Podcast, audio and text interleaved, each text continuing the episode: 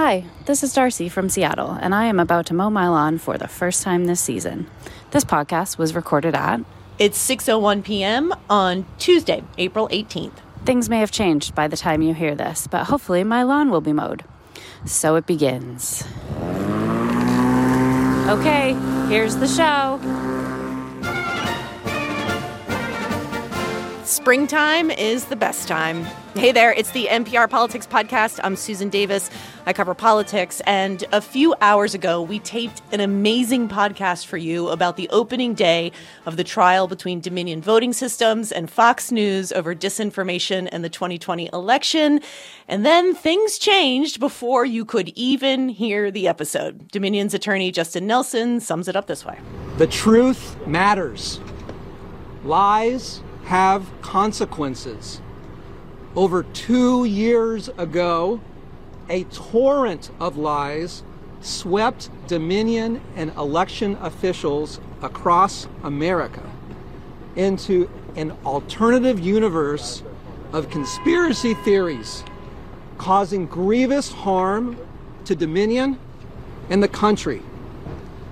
Today's settlement of seven hundred eighty-seven million five hundred thousand dollars represents vindication and accountability. So we're going to call everyone back up, and we're going to talk about what that settlement means. We'll be right back. And we're back, joined again with N P R's David Folkenflik and Colorado Public Radio's Bente Birkeland. Hello to you both. Hey. Hello. So, David, this case, Fox News was accused by Dominion of knowingly spreading baseless conspiracy theories about the company and its voting machines on Fox Network and all its platforms about the outcome of the twenty twenty election. So in this settlement, did Fox admit that they lied? In this settlement, Fox explicitly acknowledges that false claims were made about the twenty twenty race. It's passive. Uh, you don't notice the you know the word Fox appearing in, in close proximity to the word false. And yet lawyers for Dominion uh, say that this is a kind of accountability. And they can point to this as an acknowledgement that what was said was untrue and that you know Fox said it was pleased to be able to find a way to avoid what would have been a divisive trial and that uh, it hoped that this would help the nation kind of move on uh, from this chapter, essentially a chapter that Fox helped to fan of these claims of fraud being committed in the twenty twenty presidential race that that really inflamed much of Fox's uh, viewership, but that Dominion would have found hard to prove that the damages they suffered were all directly related to Fox. I think that we've also got to acknowledge the amount of money involved is significant. Yeah. It's a huge amount. And we should note that they initially sued for one point six billion dollars in damages. That's right. So they came out to this very sort of interesting number, seven hundred eighty-seven point five million dollars. Why does that matter? Well, that's just a scotch, twelve point five million dollars under eight hundred million bucks, which would have been the halfway point to that damages. So Fox can say to itself and to its uh, its friends, its allies, even its viewers, this is less than half of what Dominion asked. But by any definitions, it's an extraordinary amount of money. Even if with the billions of dollars of, of revenues and even of billions of profits that Fox News tosses off every year for the Murdoch family and for its corporate parent, it's something that Fox can afford to pay. It's an extraordinary amount of money. And in many ways, I think not only the size of the settlement figure, but that the public disclosure of the settlement figure serves as another way of acknowledging the apology. That is, we did something really wrong if we had to pay this amount of money out. Bente, you've covered this case from Colorado where Dominion has its headquarters.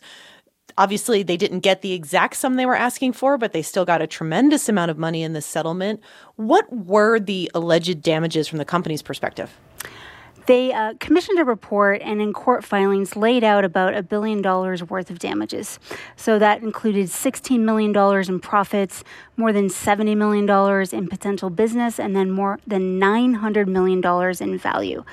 And you know, this was a tricky case from Dominion's perspective to prove that damage amount because they had to demonstrate that state and local governments were not using its equipment specifically because of lies and conspiracy theories and not other business factors. So they were trying to provide that information, laying that out to the court. But N P R commissioned a study from a nonprofit called Verified Voting that tracks equipment vendors across the country for elections. And according to that data, Dominion had actually seen a net increase in the number of jurisdictions using its equipment since twenty twenty. So there's a lot of nuance there because these contracts are hard to predict in the future. These vendors can stay with the jurisdiction for ten, fifteen years potentially. But when I talked to a legal expert about this case, you know, he said proving that one point six billion dollars in court was, was definitely going to be a challenge for Dominion. Let's talk about impact here. David, earlier when in the in the wonderful podcast that no longer is necessary because of the settlement. I think we'll re- release those as like the underground tapes, the, the right? B, like the B-sides, right? Yeah, exactly. Many, many brilliant points. But one of them was that this was one of the most closely watched media trials in decades. What do you think the impact of this settlement is on the media environment? Well, as a result of Fox settling, in a sense, it does the rest of the media a favor, because there were concerns that if this worked its way up the courts, and Fox had indicated that it would be willing to appeal this to the highest levels of the land. You you have three Supreme Court justices, Justices Clarence Thomas, Neil Gorsuch, and even Justice Elena Kagan, in a footnote in a Law Review article she wrote about thirty years ago, indicated in different ways they'd be willing to take fresh looks at or perhaps weaken the incredibly stringent protections afforded to the press uh, in a nineteen sixty-four Supreme Court ruling setting the standard, a very high bar for defamation uh, cases against uh, media outlets, news organizations to succeed. And there's a concern among actually scholars as well that it may be just a little too tough to hold folks accountable. Defamation law is a rather blunt instrument to use to force a correction, which is really what Dominion sought here. And you know, what Dominion instead gets is a fairly Spartan acknowledgement that statements made were false and a big payout that they can point to to anybody in the country to say Fox knows what it did was wrong.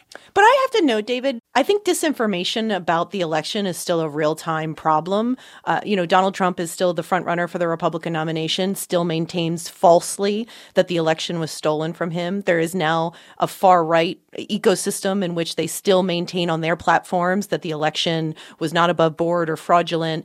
Do, do you think the impact of this could send to other media outlets, look, you got to be really careful about election disinformation because you could open yourself up to legal liability? Or is it status quo? Do you still think that people aren't as afraid because of this settlement? Well, I mean, Fox had to fork out a lot of money, and Fox is in a relatively unique position as a media outlet, not the only one, but among the only ones that can afford exactly. to pay a sum like this. So if you look at Newsmax or O A N N, really much smaller mini-me's of Fox that are at times more extreme than Fox is, uh, you know, they've got to be concerned. They're being sued by f- uh, folks about uh, very closely related lies.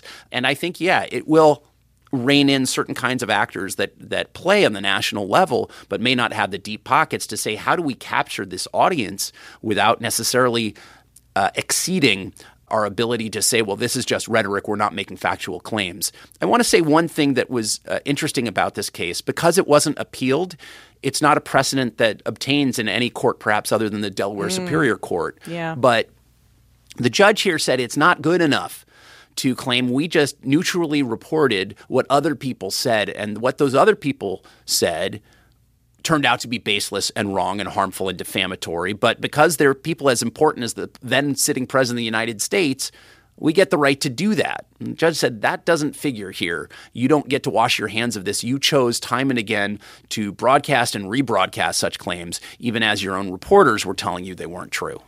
But I'm curious how you see either election um, voting companies or even, frankly, election workers have been watching this case because, you know, there was a lot at stake in these First Amendment questions and media questions, but lies about the election terrorized some of these workers at Dominion and even election workers around this country by people who believed that the election was fraudulent. I mean, real lives were affected by much of this mis- misinformation. I think that's exactly right. This isn't a theoretical issue. It has real-world, on-the-ground consequences. We have a former Dominion employee, Eric Coomer, who personally became a target of these conspiracy theories when he worked at Dominion. Uh, people falsely alleged that he personally caused votes to, to flip from Trump to Biden. He has his own defamation lawsuits in the works. And we'll see what happens there. But, you know, he had to go into hiding. He lost his job. His family was threatened.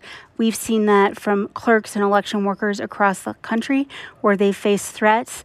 Um, Colorado has also had what the state describes as insider election security threats. We had a county clerk try to prove voter fraud. She's facing felony charges, and her trial is slated for August.